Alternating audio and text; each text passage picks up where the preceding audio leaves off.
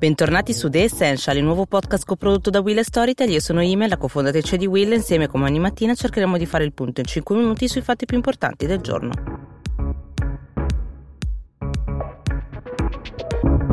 La fase 2 sta coinvolgendo anche il mondo universitario, le università italiane infatti hanno riaperto soltanto però per laboratori e biblioteche a turni e su prenotazioni, infatti ogni università ha stilato il proprio calendario che però non comprende le lezioni che ormai eh, sono quasi finite ma neanche comprende gli esami o discussioni per tesi di laurea. La didattica rimane online ma non solamente in Lombardia, la regione più colpita ma in generale eh, in tutto il paese salvo eh, qualche eccezione come per esempio la Sapienza di Roma che da metà giugno darà la possibilità di discutere la tesi eh, anche in presenza se le condizioni di sicurezza lo permetteranno. A mancare però non è la volontà eh, dei singoli atenei, ma è tanto il fatto che gli studenti si trovano eh, gran parte a casa nelle proprie regioni di residenza e tornare in ateneo vuol dire rimuovere tutta questa massa di persone. Molti studenti fuori sede hanno anche disdetto stanze e appartamenti per limitare eh, le spese, causando per la prima volta un calo di eh, cifre richieste per gli affitti del prossimo anno e persino gli Open Day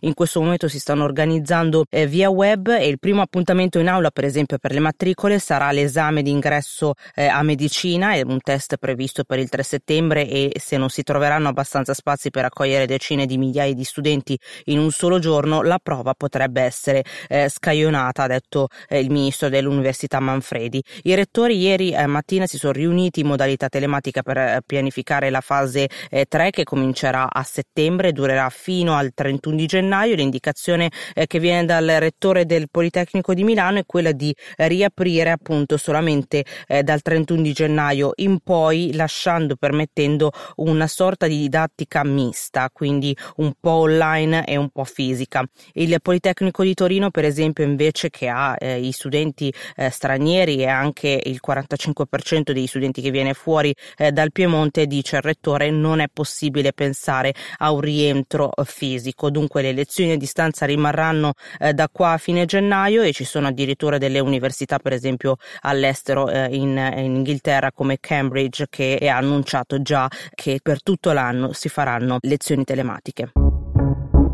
Oggi il presidente cinese Xi Jinping sarà in piazza Tiananmen per l'apertura del Congresso nazionale del popolo. È il Parlamento cinese la massima espressione della democrazia del paese eh, del partito Stato. Il congresso di norma viene convocato due volte l'anno per due settimane in una sessione plenaria a marzo. Quest'anno però eh, la sessione è stata spostata a causa eh, della quarantena e eh, ci si chiede in questo momento se la Cina fisserà come fa di solito un obiettivo di crescita economica economica è un'abitudine che fa eh, da decenni, ma il problema è che chiaramente con il Covid eh, c'è stato un arresto dell'economia. Molti economisti però consigliano al governo di Pechino di non concentrarsi più di tanto su questi numeri di crescita, ma semmai su quelli del lavoro. Si calcola che il 30% dei 442 eh, milioni di lavoratori nelle città cinesi abbia perso il posto di lavoro. Questo significa che 130 milioni di dipendenti di classe media sono sotto shock e proprio eh, quest'anno la Cina in realtà voleva impegnarsi a diventare una società moderatamente prospera, quindi con una classe media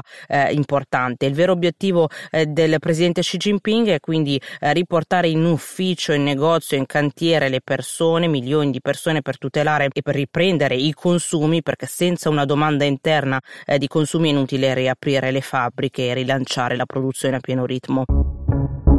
In Italia tendiamo a parlare molto poco di commercio internazionale, eppure per il nostro paese è veramente importante parlare di questo tema dal momento che le esportazioni sono un grande nostro eh, punto di forza economico. La WTO, che è l'Organizzazione Mondiale eh, del Commercio, eh, promuove e cerca di ehm, eh, sostenere gli scambi commerciali a livello internazionale e in questo momento si sta trovando eh, molto in difficoltà. Infatti il direttore generale della WTO nei giorni scorsi ha annunciato che lascerà l'incarico carico a settembre con un anno di anticipo sulla scadenza eh, naturale e la ragione, anche se non viene dichiaratamente eh, esplicitata, è che così facendo il direttore cerca di eh, richiamare l'attenzione sul fatto della ehm, possibile morte di questo ente che ormai sta passando in secondo piano, il protezionismo che era già eh, molto andato avanti con la guerra commerciale tra Trump e Xi Jinping prima di Covid-19 ora rischia di essere un vero e proprio problema. La distruzione provocata dal virus non ha riguardato soltanto la difficoltà nel muovere le merci, ma ha spezzato soprattutto delle intere catene di fornitura, cioè quel meccanismo che permette